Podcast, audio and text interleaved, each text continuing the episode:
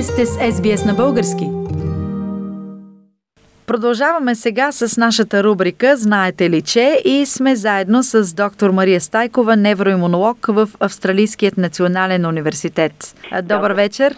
Добър вечер, Диана! Добър вечер и на нашите слушатели! Миналата седмица говорихме за доста интересни теми, особено, може би и на слушателите направи впечатление за неживите частици, които се държат като живи и могат да се предвижват самостоятелно. Можем ли да им кажем повече за тези неживи частици? Да, Диана. Нека повторя, че частиците са наблюдавани за първи път от доктор Диана Чулакова, която е първи автор на статията в Nature Physics едно от водещите световни издания в областта на физиката. В статията учени от Софийския университет в сътрудничество с колеги от университетите в Кембридж и Куин Мери, Англия, университета във Варшава, Полша и Северо-Западния политехнически университет в Сиан, Китай, описват микрочастици, които могат да се придвижват самостоятелно.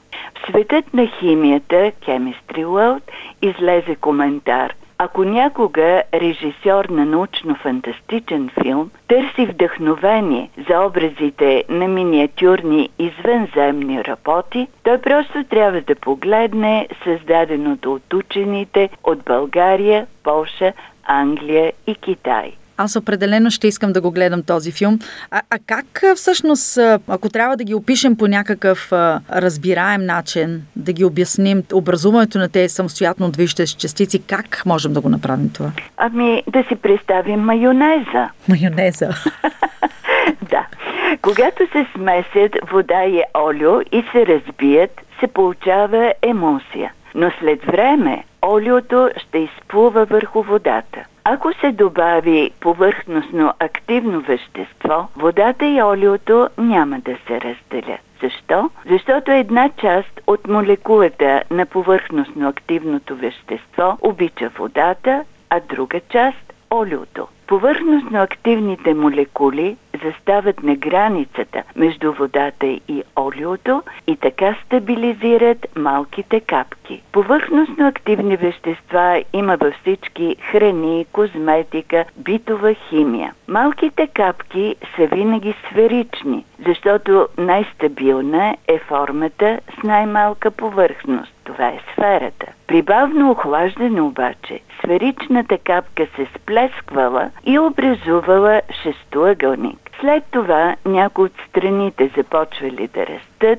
други да се свиват и се създавали различни геометрични форми. Наблюдавало се и образуване на нишки, растящи от ъглите. Докато растяли, тези нишки се огъвали вълнообразно и капките започвали да се движат, да плуват. Сега учените може ли да получат частици с форма по желание, като триъгълник, като четириъгълник или пречковидник. Представям си какви чудновати образования са се образували. Всъщност тази система изглежда проста, но всъщност е доста комплексна.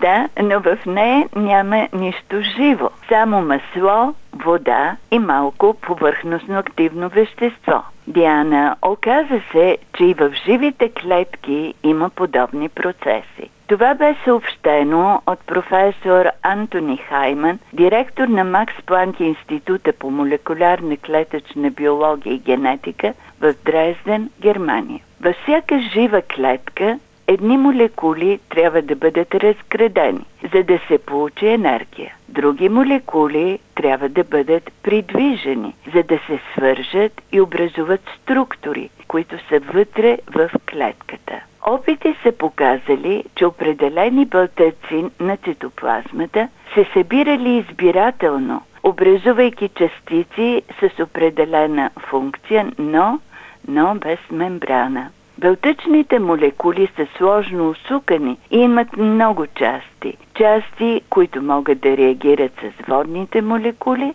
и много части, които не реагирали с водните молекули, а с хидрофобни части на други молекули. Просто казано, подобно като маслените и водни капчици в майонезата, които описа. Точно така. Но големи количества от някои белтъчни агрегати са наблюдавани при заболявания като Алцхаймер и Паркинсън, както и в женски репродуктивни клетки в овоцитите. Да пожелаем на изследователите успех, за да се намерят нови начини за контрол на невродегенеративни заболявания и на безплодие. А сега нека кажем и за същества, които бяха открити миналата година. Да нямаш предвид а, за тези, които живеят в голяма дълбочина в океаните. Точно, като червената медуза, която е била забелязана на около 700 метра дълбочина.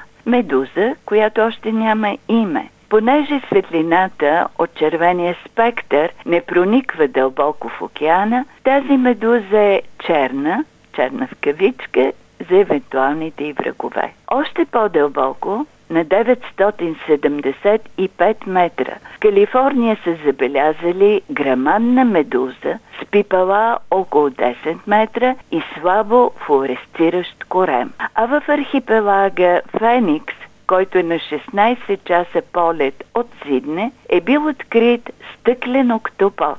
Той бил напълно прозрачен и само цилиндричните му очи, очните нерви и храносмилателната система не били прозрачни. В Северния ледовит океан на дълбочина между 700 и 1000 метра е бил открит вид морска гъба. Гъба с бодли, които й помагали да се движи по дъното. Ще завърша с описанието на още едно същество – през декември на дълбочина от 650 метра е била заснета невероятна риба. Цялата й глава била обвита в прозрачна ципа и очите били зад тази ципа.